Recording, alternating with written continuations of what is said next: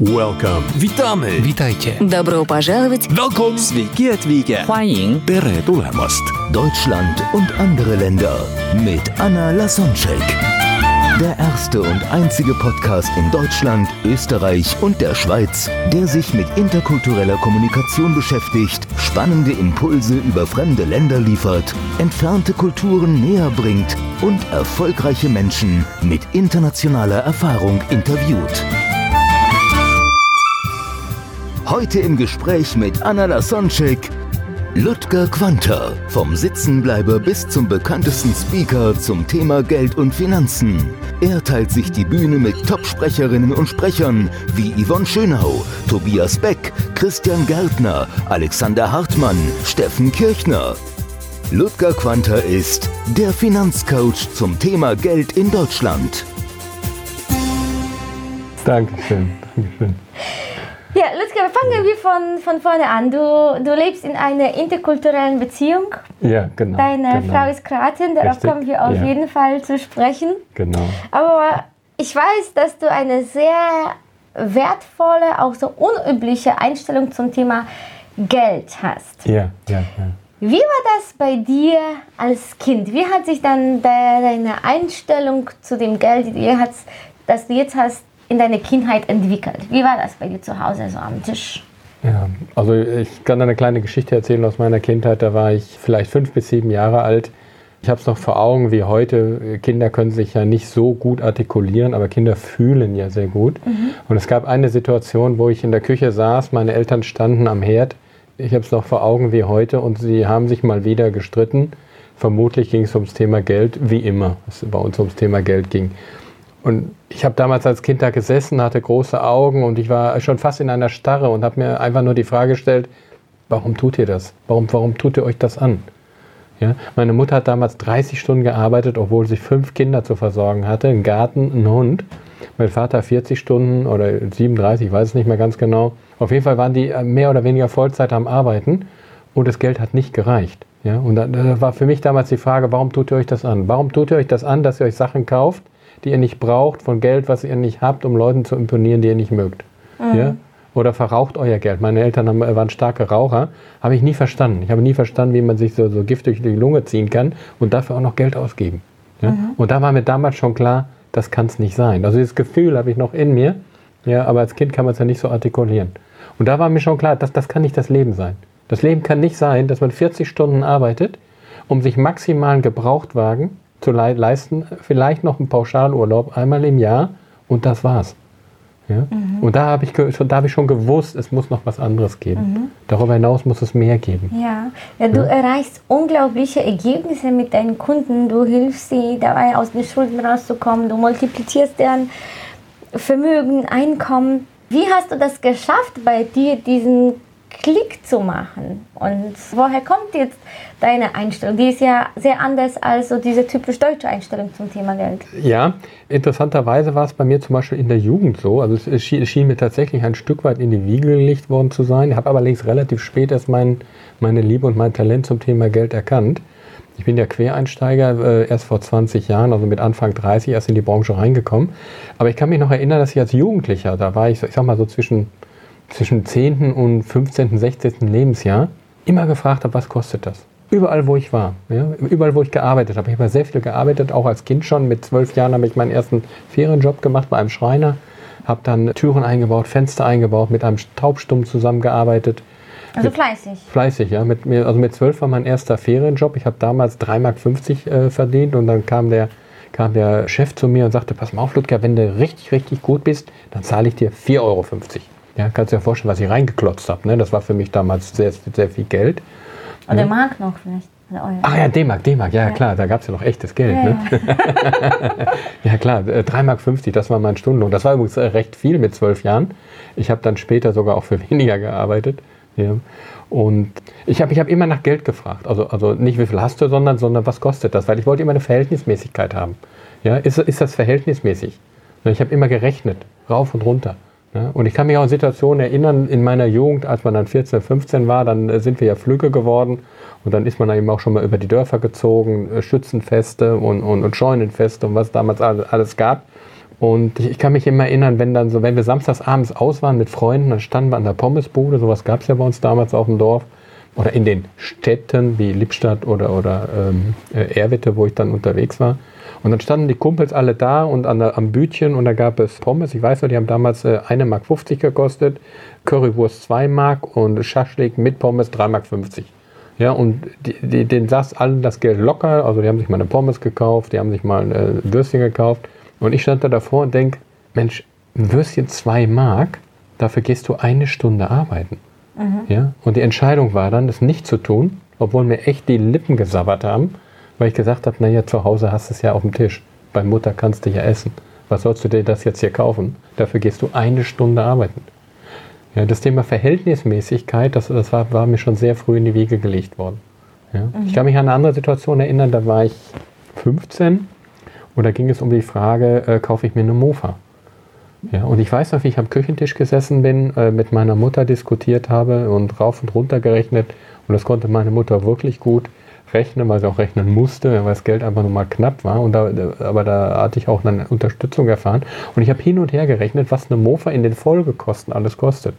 Was kostet mich an Versicherung? Äh, was kostet die Anschaffung? Wie lange hält eine Mofa? Was muss ich an Reparaturen rechnen? Ich habe eine richtige Kalkulation gemacht. So, das Ergebnis war, dass ich mir statt, statt einer Mofa ein neues Fahrrad gekauft habe. Weil ich einfach gesagt habe, das habe ich in drei Jahren wieder drin, wenn ich Fahrrad fahre. Und so habe ich schon mit 15 angefangen zu kalkulieren. Mhm. Ja, was macht Sinn, was lohnt sich. Mhm. So hatte ich schon immer, so ein Verhältnis zu Geld war schon immer da, scheinbar. Ne? Ja, ja, wunderbar. Weil wir hier gerade in einem Interkult, also auf diese Erfolgsprinzipien kommen wir dann gleich drauf zu sprechen. Und dass du auch die Möglichkeit hast, den Menschen Tipps zu geben, wie man auch zu, zu solchem Reichtum und so gesunden Einstellung zum Thema Geld kommt. Aber da wir in einem interkulturellen Podcast sind, dann bin ich neugierig, was ist deine Meinung nach, was macht den Unterschied zum Thema Geld und Kultur? Also wie siehst du das Verhältnis zwischen Geld und Kultur? Mhm also so diese typisch Deutsch zum Thema Glück und Geld und weltweite Unterschiede. Was ist so aus deiner Beobachtung? Kannst du dazu sagen? Also typ, typisch Deutsch ist, dass der Deutsche, der kennt kein Mittelmaß. Ja? Entweder setzt er sich hin oder läuft gegen die Wand. Aber dazwischen gibt es nichts. Das stelle ich zum Beispiel fest, wenn es um das Thema Eigenheim geht, Eigenheimfinanzierung. Wenn ich mal Eigenheime finanziere, stelle ich sehr oft fest, dass die Leute immer Oberkante Unterlippe finanzieren. Also wer sich 500.000 leisten kann, der finanziert 550 oder 600. Wer sich eine Million leisten kann, finanziert 1,2. Also über Verhältnisse. Ja, über Verhältnisse, genau. über die Verhältnisse beziehungsweise Oberkante, Unterlippe. Also wenn da mal ein kleiner Sturm kommt, dann schwappt es rein. Ne? Das heißt immer am Limit. Und die andere, die, das andere Extrem ist, der macht gar nichts. So nach dem Motto, dann, wenn ich nichts mache, mache ich auch keinen Fehler. Ja, das ist das andere Extrem. Ne? Der eine, der macht zu viel und der andere macht gar nichts. Mhm, also ja? entweder oder, schwarz-weiß. Äh, sehr, sehr stark schwarz-weiß, ja, genau. Und, und eben auch das Thema Gier, gerade im Kapitalanlagebereich, habe ich das Gefühl, dass manche Leute jeglichen Bezug zur Realität verloren haben. Mhm. Ja, die wissen nicht mehr, was es bedeutet, Geld zu verdienen. Denn verdienen kommt ja von dienen. Ich sage immer, ich sage zu meinen Leuten immer, ihr müsst das Geld verdienen, aber ihr dürft es euch nicht erhaschen. Es gibt viele Menschen, die erhaschen sich das Geld, ja, aber sie verdienen es nicht. Meiner Meinung nach, meiner Einstellung nach. Mhm. Ja. ja, du reist auch teilweise durch die Welt und so aus deiner Beobachtung macht Geld glücklich. Wie ist das in Deutschland, wie ist das in anderen Kulturen? Kannst du dazu was sagen, diesen Vergleich? Also ich war ja ein bisschen in der Welt unterwegs, so, so urlaubstechnisch in Taiwan habe ich eine Fahrradtour gemacht, bin mit 800 Kilometer durch Taiwan gefahren. Taiwan ist ja ein Land, was gar nicht so arm ist, insbesondere Taipei beispielsweise. Oder in anderen, ich war, wir waren in, in Thailand, in äh, Bangkok, Koh Samui, Amerika bin ich ab und zu mal unterwegs gewesen, Italien, Schweiz. Und was ich festgestellt habe, ist, dass in den Ländern, wo relativ viel Geld da ist, dass dort zumindest mal gefühlt die Lebensqualität sinkt. Ja? Mhm. Oder nicht die Lebensqualität, nennen, nennen wir es anders, dass, die, sagen wir, dass das Lebensgefühl sich nicht ausdrückt. Ja? Also in Taiwan oder Taipei ist mir das ganz extrem aufgefallen, dass den Leuten geht es ja nicht schlecht dort. Ja? Aber ich habe dort keinen wirklich lachen sehen. Fällt mir übrigens in Frankfurt aber auch auf. Ja, wenn ich also mal so einen richtig, richtig, richtig schlechten Tag haben möchte, dann brauche ich nur an den Frankfurter Bahnhof zu fahren und die Leute beobachten. Das sind ja alles Menschen, die verdienen gutes Geld, die da rein und raus gehen, die morgens nach Frankfurt fahren. Frankfurt ist ja eine Pendlerstadt. Die verdienen ja alle gutes Geld. Die sehen alle gesund aus, haben alle einen Kopf, haben zwei Beine, zwei gesunde Arme. haben wahrscheinlich ein Dach über dem Kopf, sonst würden sie nicht zur Arbeit gehen. Das heißt, ihnen kann es ja gar nicht schlecht gehen. Ja? Die tun aber so, als würde es ihnen schlecht gehen. Zumindest mal haben die diese, dieses Gefühl, dass es denen gut geht, noch nicht ans Gesicht gesendet. Mhm. genau. Das ist auch, auch sehr traurig, dass sie das gar nicht zu fetzen wissen, was, was die alles haben. Ne? Das ist in der Tat so, ja. Und das macht mich tatsächlich ein Stück weit traurig, wenn ich das sehe, dass es vielen, vielen, vielen Menschen gut geht. Ich lebe ja im Frankfurter Westend, wo es überwiegend oder fast ausschließlich, sagen wir, gut situierte oder auch reiche Personen gibt. Ich habe aber nicht das Gefühl, dass sich das wirklich auf das Lebensgefühl auswirkt bei denen. Oder auf den Anstand oder auf das Miteinander. Ne? Da passiert es ja tatsächlich, du läufst über die Straße als Einziger begegnest Leuten, die sagen nicht Guten Tag, die würdigen dich keines Blickes. Mhm. Ne? Interessanterweise in anderen Stadt, Stadtteilen, die nicht so gut situiert sind, da passiert mir das gar nicht. Und das ist das Spannende daran. Mhm. Ja? Wo ich denke, ey Leute, wacht doch mal auf, euch geht's doch gut. Mhm. Ja, dann meldet das nochmal eurem Gesicht. ja, ich komme nochmal auf diese, diese Fahrradtour in Taiwan zurück, weil ich kann mir vorstellen, dass es viele Menschen sitzen, die die finanziellen Mittel haben, um sich also eine schöne Reise zu machen. Mhm. Aber denen vielleicht der Mut fehlt oder aus irgendwelchen Gründen, die diesen Traum nicht wahr werden lassen. Mhm. Wie war das bei dir? Wie hast du das geschafft, diese für viele Traumreise mit dem Fahrrad durch Taiwan wirklich in die Tat umzusetzen. Also es war in der Tat eine Traumreise, äh, die war aber überhaupt gar nicht geplant, sondern ganz spontan. Mich rief ein Bekannter an, den wir zwei Jahre vorher im Urlaub einmal kennengelernt haben über eine gemeinsame Freundin. Also es war, der Freund, war eine Freundin von uns. Und wir haben, ich weiß nicht warum, ach ne, es ging um Geld, genau, Kapitalanlagen. Und dann erwähnte er so nebenbei, dass er in drei Wochen in Taiwan eine Radtour macht. Habe ich gesagt, das ist ja eine tolle Idee. Und er fragte mich spontan, ja, dann komm doch mit. Ja. So, dann habe ich gesagt, ja gut, mache ich. Ich gehe, sag nur mal eben kurz zu Hause Bescheid. ja. Und dann bin ich spontan tatsächlich nach Taiwan geflogen, äh, weil ich kein Chinesisch spreche, hat er das dann für mich organisiert, also ein Fahrrad. Er hat mir dort ein Fahrrad geliehen mit Satteltaschen. Und dann sind wir durch, mit dem Fahrrad durch Taiwan gefahren, einmal, einmal von äh, Norden nach Süden. Wie viele War Kilometer total, sind das? Es waren, also wir haben uns 800 Kilometer vorgenommen und 801 waren es genau. Wow, okay, aber ich, ich könnte ja wahrscheinlich jetzt nicht einfach 800 Kilometer so unvorbereitet losradeln. Da, da braucht man irgendwie äh, entsprechende Muskeln und, und, und, sich mit dem Sattel irgendwie vertraut zu machen. Wie hast du das geschafft? Also ich hatte in der Tat zu Beginn die größten Befürchtungen, dass ich nachher mit den schlimmsten Krämpfen im Bett liege und mein Gesäß irgendwann nicht mehr mitmacht. Und interessanterweise hatte ich das, was ich befürchtet hatte, ist gar nicht eingetreten. Es war natürlich, was meine, auch meine Kondition betrifft, eine äh, massive Überforderung. Aber ich habe nicht mehr darüber nachgedacht. Ich habe einfach nur gedacht, ich möchte das, weil es schön ist. Und es ist auch wirklich schön, sowas mal zu machen. Und über die Strapazen selber habe ich nie, nie wirklich nachgedacht. Denn hätte mir jemand das vorher gesagt, dann hätte ich erkannt, dass es eigentlich viel zu viel für mich ist. Ja, und dadurch, dass, aber nicht, dass ich nicht nachgedacht habe, habe ich es einfach gemacht. Ja, wir sind morgens losgefahren und haben gesagt, heute machen wir 60 Kilometer. Wobei die Entfernung ja gar nicht das Problem ist. 60 Kilometer kann man gut schaffen, wenn es eben ist und kein Gegenwind. Aber wir hatten teilweise Steigungen, die wirklich, wirklich, wirklich steil waren. Ja.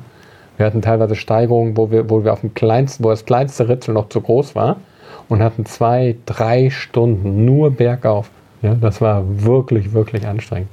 Und das macht es natürlich dann auch wieder spannend. Mhm. Ja, ja, was, was, was gab es so, so spannende Sachen, die du da erlebt hast oder eins von den Kulturschocks, was die überrascht hat über Taiwan ja. während der Reise? Der Kulturschock an sich, was, was mich wirklich, wirklich schockiert hat, das war die Handymanie. Also war wirklich unglaublich, dass jeder, aber auch wirklich jeder, überall, aber auch wirklich überall, wo die gehen und stehen, nur mit dem Handy am Fummeln sind. Ja, du siehst keinen, der nicht am Handy fummelt. Da sitzen Familien mit zwei, drei, vier Leuten am Tisch und essen und jeder fummelt an seinem eigenen Handy. Vielleicht haben sie sich auch gegenseitig geschrieben, weil sie nicht mal miteinander reden. Das kann ja auch sein, aber ja, das war für mich so erschreckend, erschreckend, wo ich gesagt habe, ey Leute, wieso seid ihr als Mensch zusammen, wenn ihr doch sowieso nur auf euer Handy konzentriert seid? Das war so extrem. Wir hatten ein Erlebnis gehabt, das war ja die Taifunzeit, äh, zu der wir gefahren sind und der ist dann auch gekommen. Ich habe dann mal, bin auch beim Taifun mal rausgegangen. Ich wollte das mal erleben, wie das ist, wenn einem die Äste um die Ohren fliegen. Und dadurch sind auch, hatten, sind auch Bergrutsche gewesen und wir mussten also ein Stück mit dem Zug fahren. Und da saßen die wirklich äh, in dem Zug aufgereiht wie, ein, wie eine Hühner, die Hühner auf der Stange. 10, 15 Jugendliche, die eine gemeinsame Tour gemacht haben. Und die saßen alle, alle mit ihren Handys am Fummeln. Ja? Okay. Da habe ich gedacht, kann doch mal nicht wahr sein, ne? Es ist schön, also durch diese Reisen, finde ich, können wir dann andere Sitten, andere Bräuche beobachten und dann, um mehr zu uns selbst zu finden und dann zu gucken, was wollen wir von den anderen lernen, mitnehmen in unser Leben. Und wenn wir sowas erleben, dann umso mehr dann zu achten, was wollen wir nicht in unserem Leben. Nach Definitiv. zu überlegen, ja. wie will ich wirklich leben, weil bei uns dann unterschiedliche Lebensstile und Verhaltensarten einfallen. Was meinst du, inwieweit hat dich diese Reise geändert oder welchen Einfluss hat sie dann auf dein Leben gehabt? Also in vielfacher Hinsicht. Zum einen ist es natürlich interessant zu beobachten, generell, oder auch so eine fremde Stadt wahrzunehmen. Und in, wir sind ja auch durch, in Taipei gewesen ein paar Tage, sind mit dem Fahrrad durch Taipei gefahren. Und das hat eine besondere Qualität. Also mit dem Fahrrad mal so eine große Stadt zu durchfahren, hat echt eine besondere Qualität. Wenngleich die auch wirklich fahren, wie, wie in Deutschland sagt man, wie eine Wildsau. Äh, darf man sich halt nicht von abschrecken lassen. Dann sind wir auch gefahren wie die Wildsau und dann ging es wieder. Wir haben uns halt angepasst. Und es ist ja auch interessanterweise nicht nie was passiert. Wir haben nie einen Unfall gesehen. Also obwohl die so sch schlimm fahren, passiert scheinbar nicht viel. Na, das, das heißt dann, wer, wer hupt, heißt, ich habe Vorfahrt, ja? Genau, genau. Ja, oder interessanterweise, es gibt ja auch Fußgängerampeln, äh, wo man, die wir natürlich auch versucht haben zu benutzen. Und wenn du als Fußgänger grün hast an der Fußgängerampel, ja, dann heißt das nicht, dass dich kein Auto überfährt. Der hat einfach nur mehr Spaß dabei, ja. ja? Die sind wirklich, äh, äh, die hätten dich überfahren. Also wenn du eine äh, grün hast, heißt das nicht, du darfst gehen. Das heißt, das heißt nur, du musst einmal mehr aufpassen. Mhm. Das finde ich auch dann so schön, wenn wir sowas erleben, was uns nicht gefällt im Ausland. Dann können wir, wenn wir nach Deutschland zurückkommen, umso dankbarer sein, dass wir in Deutschland gerade so leben, wie wir leben. Dass wir in einige Tat, Sachen ja. dann genau. Also ja. mehr wahrzunehmen, was alles schön an Deutschland ja. ist. Ne? Ja, oder auch an dem, an dem Zusammen, äh, Zusammensein, an dem Menschsein. Also das, was dort passiert, was die, was die Technik für einen Einfluss hat auf den Menschen, das ist wirklich ein extremer Auswuchs. Und Gott sei Dank, noch haben wir das in Deutschland nicht in dieser Extremität. Ja, und da kann man kann ich einfach nur vorwarnen, denn wir müssen mal wieder lernen, mit Menschen in Beziehung zu gehen. Und in dem Moment, wo ich ein Handy bei mir habe, was auf dem Tisch liegt, habe ich die Aufmerksamkeit immer beim Handy, auch dann, wenn es nicht klingelt. Ja, das für uns, bei uns zu Hause ist es dann zum Beispiel so, dass ich ganz bewusst das Handy mal im Büro liegen lasse, ganz bewusst mal ausschalte, ja, dass wir eben nicht immer das Gefühl haben, dass das Handy unser Leben bestimmt. Jetzt wollten ja. wir vor der Aufnahme was in deinem Handy prüfen. Du hast auch gesagt, es ist im Auto. Hm? Ja, genau, genau. Was ich mich wahrscheinlich ja. nicht getraut hätte. Ja, und das Weil ist ganz wichtig, dass man sich von der Technik nicht abhängig macht und sich nicht, nicht permanent von der Technik was diktieren lässt. Mhm. Das ist einen spannenden Satz gesagt. Wenn du gewusst hättest, wie viel Anstrengung das kostet, hättest du die Reise nicht gemacht. Vermutlich nicht. Weil, Aber im Nachhinein hat sich das gelohnt? Ja, total. Weil es, waren, es sind halt sehr viele schöne Lebensmomente gewesen. Ne? Tobias Beck sagt auch immer, er ist Momentesammler. Ne? Und das kann ich nur, kann, dem kann ich wirklich nur beipflichten. Wir hatten zum Beispiel eine Situation gehabt, wo wir eine, eine schöne Bergaufstrecke gefahren sind und dann lag eine Pampelmuse, also die wirklich auch eine Pampelmuse war. Ja, ich habe noch nie eine echte gesehen, muss ich sagen. Also eine Supermarkt-Pampelmuse, ja. Aber die hatte eine Schale von zwei, drei Zentimetern gehabt und die lag da am Straßenrand vom Baum gefallen. Und da haben wir gesagt, das hat Gott uns geschenkt, das ist unser Mittagessen. Und dann haben wir diese Pampelmuse haben wir regelrecht zelebriert. Ja, das hat die Natur uns heute geschenkt. Ja, die haben wir aufgehoben und das war unser Essen für mittags. Ja? Mhm. Und so haben wir auch mal eine Kokosnuss gefunden. Die lag dann am Straßenrand. Wir hatten natürlich nichts zum Aufmachen. Und da waren irgendwelche Bauarbeiter, Handwerker oder was auch immer das war, die hatten solche Macheten und dann haben die uns für uns die Nüsse aufgehauen. Und das war dann unser, unser Kaffeesnack oder so. Ne? Ja, und das waren halt so diese schönen Momente, die, die du nie vergisst, die so, so einfach sind. Ja? Aber in, der, in so einer Situation nach einer Anstrengung einfach eine, eine schöne Frucht zu finden, die sich uns geopfert hat, das war so schön. Ne? Okay. Ja, welchen Typ kannst du den Menschen geben, die dann vielleicht seit Jahren schon so eine Idee im Kopf haben, die würden mal gerne eine Tour machen oder ein paar Wochen irgendwie durch was auch immer, mit Rucksack oder mit Fahrrad. Ja, ja. Was kannst du denen sagen? Also, Einfach machen. Einfach machen. Ich meine, ich bin ja auch nicht mehr der Allerjüngste. Ich, mehr, ich bin schon noch jung, aber erst äh, immerhin 52 schon. Egal wie alt du bist. Und wenn du 80 bist, kannst du immer noch Dinge erleben, die schön sind und die verrückt sind. Man darf sich eben nur nicht an Sachen klammern, das macht man nicht, das haben wir noch nie gemacht. Ein 50-Jähriger macht dieses und jenes nicht. Ja? Ich spiele morgens mit meiner Tochter Bügelperlen. Ja, die findet das schön. Ja? ja? genau, jetzt sind wir bei dem Thema Familie. du bist mit einer kroatischen Frau Ja, verheiratet. genau, Und da bin genau. ich natürlich sehr interessiert dran, wie ist das für dich als Deutsche mit einer Kroatin verheiratet zu sein? Hast du da irgendwelche kulturellen Unterschiede feststellen können? Wie läuft das bei euch? Ja, manchmal, manchmal habe ich ein bisschen das Gefühl, dass ich also mehr kroatisch bin als sie, zumindest mal was das Essen von Zwiebeln betrifft.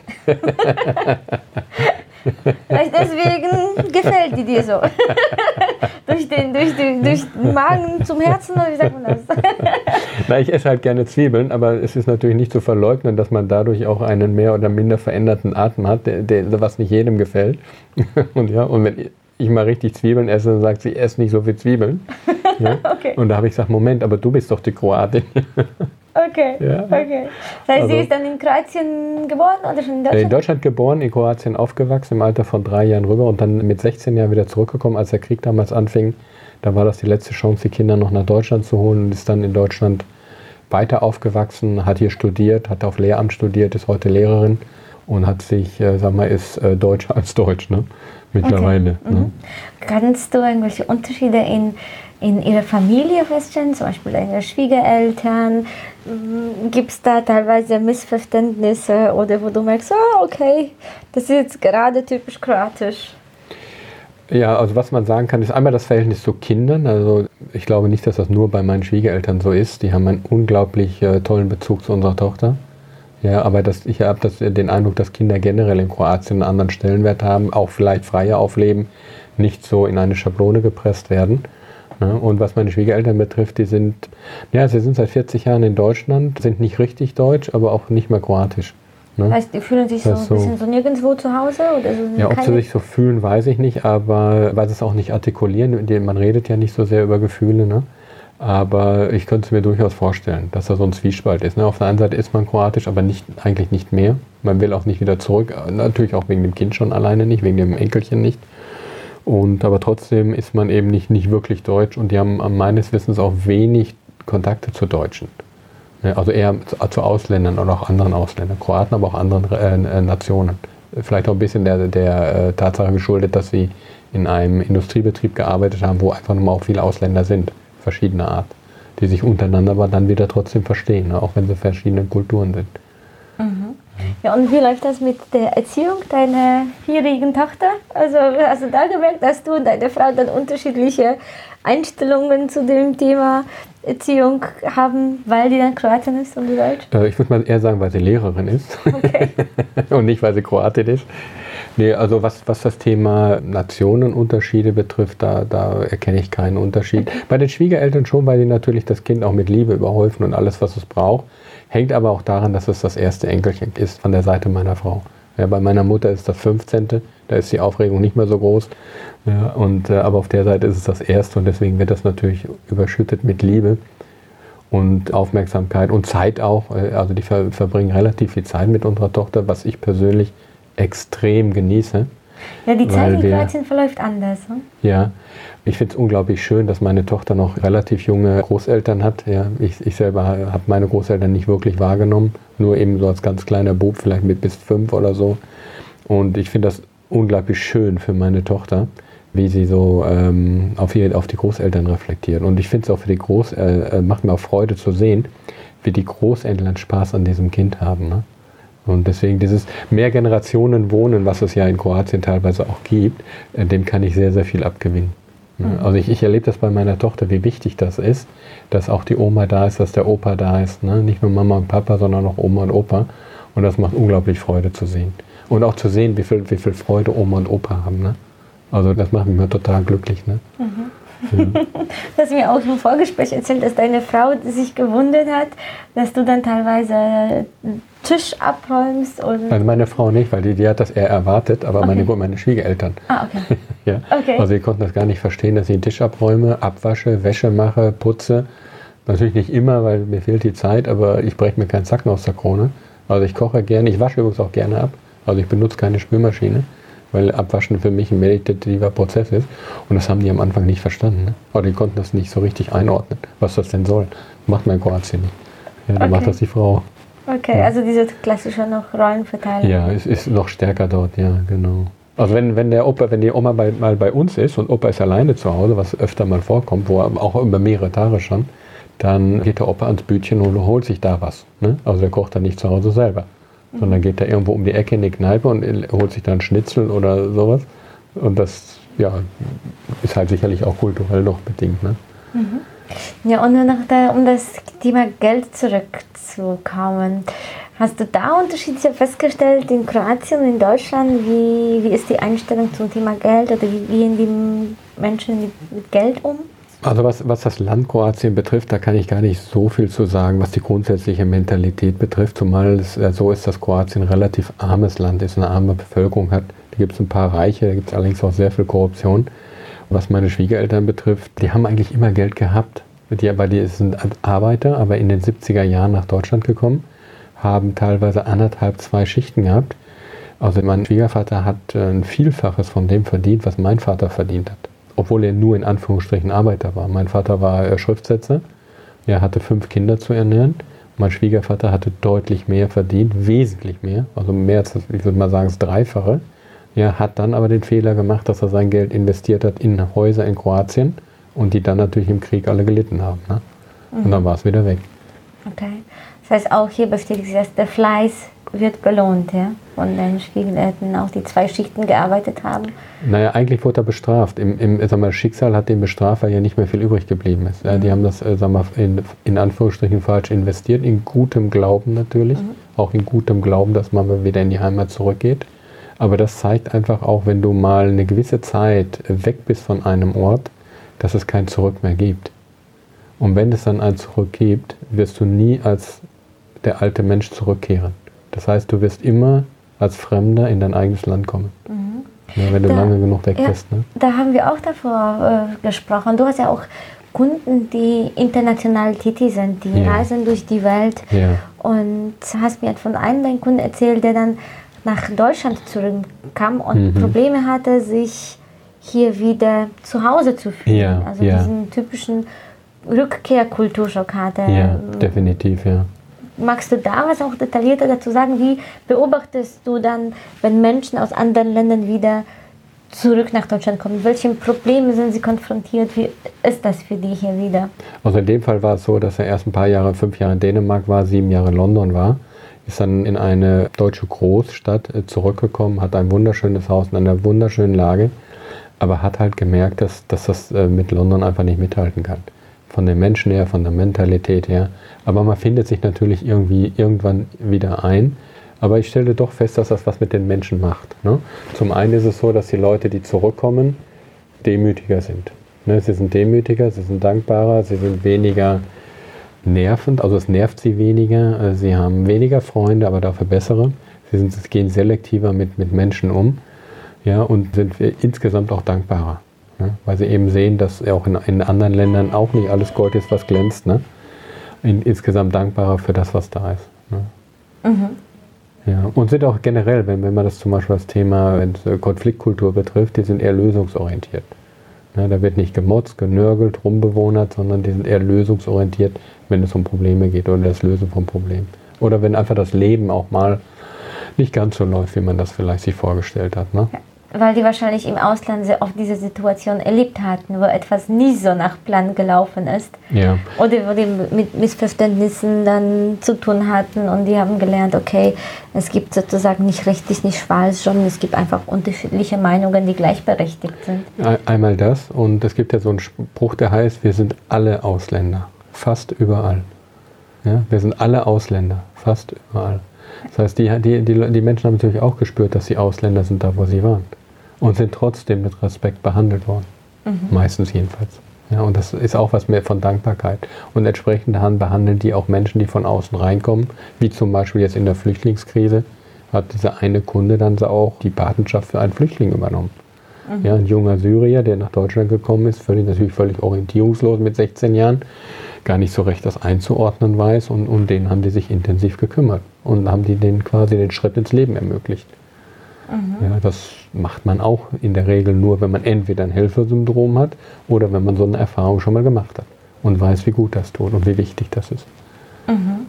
Das heißt, also du hast mit unterschiedlichen Menschen zu tun, die ganz auch teilweise viel verdienen und, und, und was meinst du, also dieses Beispiel, sich um ein Kind zu betreuen, was, was stellst du fest, was macht die reichen, erfolgreichen Menschen aus? Also was zeichnet die aus? Also reich und erfolgreich sind ja, sind ja zwei Paar Schuhe. Ne? Also es gibt Menschen, die sind reich, und aber aus meiner Sicht nicht erfolgreich. Ist natürlich eine Definitionsfrage. Für mich erfolgreich ist ein Mensch eigentlich nur, wenn er, für die, wenn er einen Mehrwert für die Gesellschaft schafft. Ne? Einfach mal ein einfaches Beispiel, wenn jemand Drop-off-Shipping macht, das heißt Ware aus China importiert und Deutschland verkauft, ohne dass er sie überhaupt gesehen hat. Das heißt, da drückt einer im Internet auf den Knopf und sagt, ich will das haben, dann geht das von China direkt an den Endverbraucher und der, der in Deutschland wird dann abkassiert. Dadurch schaffe ich keine richtigen Mehrwerte. Natürlich in Abhängigkeit vom Produkt. Aber oft ist das ja so mit Produkten, die sogenannte Trendartikel sind. Ja, ich sage immer, der Trendartikel von heute ist der Schrott von morgen. Und damit helfe ich niemandem. Das, das ist für mich kein Erfolg. Erfolgreich, richtig erfolgreiche Menschen sind für mich Menschen, die mitten im Leben stehen, die für ihr Leben selber sorgen, also niemandem auf der Tasche liegen und Mehrwerte für die Gesellschaft schaffen. Das sind für mich erfolgreiche Leute und zwar unabhängig davon, was sie verdienen. Mhm. Ja, das ist richtig Schöne erfolgreich. Definition. Alles andere ist nur erhaschen, aber nicht verdienen. Okay. Ja. Trotzdem hast du vielen Menschen geholfen, dann ja finanziell reich zu sein. Ja, ja, ja, ja frei zu sein. Ja. Frei mhm. zu sein. Ich bin mir ziemlich sicher, dass es ganz viele Zuhörer interessiert. Also welche Strategien es gibt oder kannst du vielleicht davon berichten, wie, wie, hast du das geschafft? Oder was sind so spannende Fälle? Ich weiß, dass Menschen aus den Schulden geholfen hast. Und, und was sind so deine Erfolgsfälle? Kunden. Oh, da gibt es eine ganze Menge. da bin ich mir sicher, aber da so eine ganze Menge. Also Troubleshooting, das kann ich echt gut, das habe ich mittlerweile auch gelernt. Ich habe tatsächlich auch mal ein, ein kleines Familienunternehmen vor der Insolvenz gerettet. Das war im Nachhinein, muss ich sagen, eine echte Meisterleistung, auch eine psychologische Meisterleistung, weil man ja nicht nur mit Gläubigern zu tun hat, sondern auch mit der eigenen Familie. In dem Fall war es dann ein Familienunternehmen, wo verschiedene Familienmitglieder betroffen waren, wo ich dann auch gespürt habe, wie innerhalb der Familienmitglieder uralte Themen das gesamte System belastet haben. Und da setze ich erstmal an, dass ich mir erstmal die Familie angucke, mit jedem Einzelnen spreche, den die Situation klar mache, den vor Augen halte, wo stehe ich gerade, aber auch Verständnis äußere, äh, wenn einer mal querulant ist oder mal ein bisschen rumnölt oder rumbewohnert, erstmal Verständnis dafür äußern, das liebevoll annehmen und dann gemeinsam versuchen, eine Lösung herbeizuführen. Das sind aber eher die Ausnahmefälle. Gott sei Dank muss man ja sagen, ja, ich beschäftige mich lieber mit Leuten, die Geld haben. Aber es kommt immer wieder mal vor, dass mal auch einer kommt, der, der überhaupt nichts hat oder der vielleicht auch noch stark im Minus ist. Und dann schaue ich mir die tatsächlichen Ursachen an. Ne? Und wenn es sich lohnt, kümmere ich mich darum. Also Lohn meine ich einfach, dass er seine Lektion auch gelernt hat. Weil es bringt nichts, Menschen zu helfen, die sich nicht helfen lassen wollen. Mhm. Ja, weil die immer wieder in alte Muster zurückfallen. Okay. Also ich gucke mir erst immer den Menschen an, der dahinter steht wo steht er im Leben? Ja, jetzt auch als, als Mensch, jetzt gar nicht mal beruflich. Ja, was hat er für familiäre Strukturen? Wo sind Blockaden? Und da arbeiten wir als erstes dran. Und dann, dann machen, äh, bauen, bauen wir halt Vermögen auf durch verschiedene Strategien. Als erstes mache ich natürlich mal die Sachen, die einfach sind und nichts kosten. Da gehört auch Liquiditätsmanagement dazu. Wo kommt das Geld rein? Wo fließt es denn wieder hin? Wie viele Töpfe hat er? Ja, ich nehme in der Regel zwei bis drei oder vier Konten, je nachdem, wie diszipliniert jemand ist. Ja, wenn, man, wenn jemand Unternehmer ist, dann trenne ich erstmal Unternehmen und Privat. Ja, denn es gibt viele Unternehmer, die haben nur ein einziges Konto. Ja, mhm. Das sind so Basics. Da fangen wir erstmal an. Erstmal so eine Struktur reinbringen. Ja, und erstmal das, das Leben möglichst einfach machen, leichter machen und vor allen Dingen besser zu organisieren. Ja, dass, nicht, dass nicht so viel Chaos herrscht. Weil viele, viele haben einfach Chaos in den Unterlagen. Da fängt schon mal an. Und in den Strukturen, wenn sie überhaupt welche haben. Also finanzielle Reichtum fängt dann im Kopf an, wie du gesagt hast. Einstellung. Was ist also, so genau. gesunde Einstellung zum Thema Geld? Also die meisten Deutschen haben aus meiner Sicht überhaupt keine gesunde Einstellung mehr zum Thema Geld. Die lassen sich völlig gaga machen von dem, was man äh, vorgegaukelt bekommt in den Medien oder von irgendwelchen Werb Werbeprospekten. Mhm. Ich sage den Leuten immer... Kannst du so ein paar Mythen, deiner Meinung nach, in Deutschland über das Geld so raushauen, wo du sagst, das stimmt nicht? Was sind so die typischen Glaubenssätze über das Thema Geld in ja, Deutschland? Ja, die üblichen kennt man ja. Geld stinkt, Geld verdirbt den Charakter. Also ich sage immer, Geld verdirbt nicht den Charakter, es entlarvt ihn. Das äh, stellt man sehr oft fest, wenn Leute von Not zu Brot kommen. ja, die vorher nie gar nichts hatten und dann plötzlich durch irgendeinen dummen Zufall Millionär sind oder zumindest mal so viel haben, dass sie glauben, ein besserer Mensch damit zu sein, dann stellt man oft den wahren Charakter fest. Also jemand, der wirklich viel Geld hat und etwas auf sich als Mensch hält, dem merkst du nicht an, dass er Geld hat. Ja, der verhält sich wie jeder andere normale Mensch auch. Dem merkst du es nicht an. Ja, das sind Menschen, die sind dann sind sehr wohlwollend, die sind wertschätzend, die engagieren sich für eine Sache und nicht gegen etwas. Ja, die sind viel bewusster, ja, gehen bewusster ins Leben rein, mhm. unterstützen andere Menschen, geben wieder zurück. Ja, das sind Menschen, die wirklich was auf sich halten. Und das ist für mich die wahre Freiheit. Die finanzielle Freiheit hängt mit der persönlichen Freiheit extrem zusammen. Die finanzielle Freiheit hilft mir überhaupt gar nicht, wenn ich im Kopf blockiert bin. Die hilft mir überhaupt gar nicht, wenn ich keine Freunde habe. Die hilft mir nicht überhaupt gar nicht, wenn ich keine Familie habe. Also muss ich erstmal gucken, wie schaffe ich denn emotional die Freiheit und dann kann ich die finanzielle Freiheit aufbauen. Stück für Stück. Aber es geht nicht von heute auf morgen. Auch so ein Mythos, ja, in sieben Jahren zum Millionär. Ich finde so eine Aussage sträflich. Weil wenn man so eine Aussage trifft, dann erkennt man den Unterschied nicht zwischen jeder und alle. Natürlich kann jeder in sieben Jahren zum Millionär werden, aber nicht alle. Und die wenigen, die es geschafft haben, werden als Garantie dafür genommen, dass es immer funktioniert. Und die vielen, die es nicht geschafft haben, die auf der Strecke bleiben, die den falschen Trend hinterherlaufen, die die falschen Prospekte gelesen haben, die werden zum Teil ruiniert oder ruinieren sich selber. Ja, sie, oder auch für Familie. Ja, auf dem deutschen Markt gibt es viele ja, Tendenzen, gerade so, so Modeerscheinungen, Seminare zum Thema Geld, oh, ja. Bücher mhm. zum Thema Geld und Angebote, wie man schnell ans Geld kommen kann. Genau, ganz genau, ja. Das findest du teilweise gefährlich? Ich finde das hochgradig unseriös, ich finde das extrem gefährlich. Ich persönlich bin ja kein Experte für Geld, wenn es um die, um die Beurteilung von Märkten geht. Ja? Ich kann dir nicht sagen, wer die Aktienkurse macht, wer die Wechselkurse macht. Ich bin ja kein Experte drin. Mich interessiert das auch relativ wenig und es ist eigentlich völlig egal. Denn was, was nutzt mir die Kenntnis über die Weite des Weltalls, wenn mir die Schuhe zu eng sind? Was nutzt mir die Kenntnis über die Märkte, wie die Märkte funktionieren, wenn ich selber kein Geld im Portemonnaie habe? Und was hochinteressant ist, dass, dass immer die Leute, die am wenigsten Geld haben, am meisten darüber reden. Ja, die Märkte, die Märkte, das, ja, wie schätzt du die Märkte ein? Ja, mich hat vor Jahren mal einer angerufen, Kunde, gesagt hat, Ludger, Ludger, die Krise, was mache ich, was ist mir, wenn das Geld nichts mehr wert ist? Oh, Katastrophe, wenn das so weiter ist, was dann passiert? Und da habe ich gesagt, Alex, verdrehst du dich auf? Du hast doch gar kein Geld, wo berichst du dich auf? Ja. Äh, ach so, ja, stimmt ja. ja. Und das ist total spannend. Ja? Das ist total spannend. Die Leute, die am wenigsten haben, die kannst du am leichtesten beeinflussen. Ja? Weil die Gier dann so groß ist nach dem großen Geld, dass du den Informationen geben kannst, die sichtlich falsch sind, aber sie glauben es halt. Weil, sie, weil die Hoffnung, das große Geld zu machen, die Tatsachen verblendet. Das heißt, wo sollen Menschen anfangen, das Mindset zum Thema Geld zu reparieren, nenne ich das? Oder, oder wo, wo, wo sollen die anfangen? Was, was, was gibt's also das ist der Grund, warum ich ja künftig Seminare anbieten werde zu dem Thema, weil mir da genau das aufgefallen ist, dass die Leute, ich sag mal, erstmal die Festplatte mal wieder geputzt haben müssen, ihre eigene Festplatte hier oben weil da ist einiges gehörig verdreht. Ja, und deswegen werde ich ab Juni wieder Seminare zu dem Thema anbieten. Geld, Einstellung, Glaubenssätze, Mindset. Ja, wie kommt überhaupt Geld? Wie, wie verdient man überhaupt Geld? Was bedeutet das überhaupt Geld zu verdienen? Das haben die vergessen. Ja, die Leute haben völlig vergessen, dass man für Geld arbeiten muss. Ja? Okay, also erst, irgendjemand erst 30.06., 1. Juli. Ja, genau. Schreiben wir auch unten in den Shownotes, wo, wo findet das Seminar statt? In Hanau, in der Nähe von Frankfurt. Mhm. Im Hanau-Steinheim, das ist in der Nähe von Frankfurt. Mhm. Mhm. Ja, was Zwei. ist das Besondere an dem Seminar? Es gibt ja viele Seminare zum Thema Geld. Ja, oh ja, ja, ja. Was, ich, was ich macht dich aus? Ja, ich hatte mir das ja auch in der Tat überlegt, warum, warum ich das überhaupt machen soll. Ich habe ja meinen Job, ja, also ich, mir geht es ja nicht schlecht und mir wird es auch garantiert nicht langweilig. Ja, aber ich habe äh, festgestellt, dass es unglaublich viele Traumtänzer gibt zum Thema Geld, die aber letzten Endes in den, in den meisten Fällen äh, nur zum Ziel haben, Seminare zu machen, um anschließend ein Produkt zu verkaufen oder Seminare zu machen, um mit Leuten einfach Gaga zu machen. Denn mit Speck fängt man ja Mäuse. Das heißt, aus marketingtechnischer Sicht ist das ja erstmal in Ordnung, wenn man das, seine Seminare damit voll macht. Aber es hilft niemandem. Es hilft niemandem, wenn ich im Glauben mache, du kannst in fünf oder acht oder zehn Jahren Millionär sein.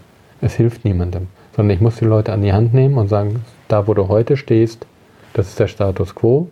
Ja, alles, was in der Vergangenheit war, ist Vergangenheit, das können wir nicht ändern. Alles, was in der Zukunft ist, können wir ändern. So, und dann nehmen wir ganz einfache Tools, ja, die, was mein Tagesgeschäft ist. Ich mache ja jeden Tag nichts anderes und die Dinge sind manchmal echt einfach. Das ist gar keine, ist keine Raketentechnik. Wir machen erstmal die Sachen, die zu einem Mehrwert führen und am besten nichts kosten. Das sind ganz einfache Sachen. Erstmal Simplify. Ganz einfach. Und dann können wir aufbauen. Dann kann man überlegen, wo kann man nochmal investieren. Ja, nehmen wir eine Immobilie oder nehmen wir eine Photovoltaikanlage oder gehen wir in den Aktienbereich rein. Nehmen wir lieber ein Aktien oder eine ETF. Das ist aber mehr eine Frage des, ja, des Gefühls, der Bauchentscheidung nachher. Ist ja auch eine Mentalitätsfrage. Ich persönlich bin kein Aktienfreund. Ja? Das heißt aber nicht, dass man damit nicht auch Geld verdienen kann. Und im Rahmen einer Streuung macht das manchmal auch Sinn. Aber erstmal muss ich die Basics machen. Erstmal muss ich die Sachen machen, die einfach sind, effektiv sind und wenig kosten und am besten gar nichts kosten. Also was lernen die dann, die Teilnehmer bei deinem Seminar? Also wir haben das in, ist ja ein Zweitagesseminar und in dem ersten Tag werden wir uns erstmal mit dem Thema Geld im Allgemeinen, wir werden uns mit der Psychologie des Geldes beschäftigen, mit der Psychologie der Anleger beschäftigen, wir werden ein paar Übungen dazu machen und im zweiten Tag gehen wir einfach mal durch die Märkte durch und sagen, was gibt es denn überhaupt? Es gibt Immobilie, aber wie funktioniert die Immobilie? Ja, sieht alles einfach aus, aber es gibt trotzdem ein paar Fallstricke, die man beachten muss. Wie funktioniert ein Bausparvertrag? Wie funktioniert eine Lebensversicherung? Wie funktioniert Riester Rörup? Wie funktioniert Versicherung? Was ist eine Risikolebensversicherung? Was ist eine Kapitallebensversicherung? Wie funktioniert Aktie, Aktienfonds? Was ist ein Leverage-Effekt? Was ist eine Rendite? Das klingt blöd, aber 99 Prozent aller Menschen ver verwenden diesen Begriff, ohne ihn zu verstehen.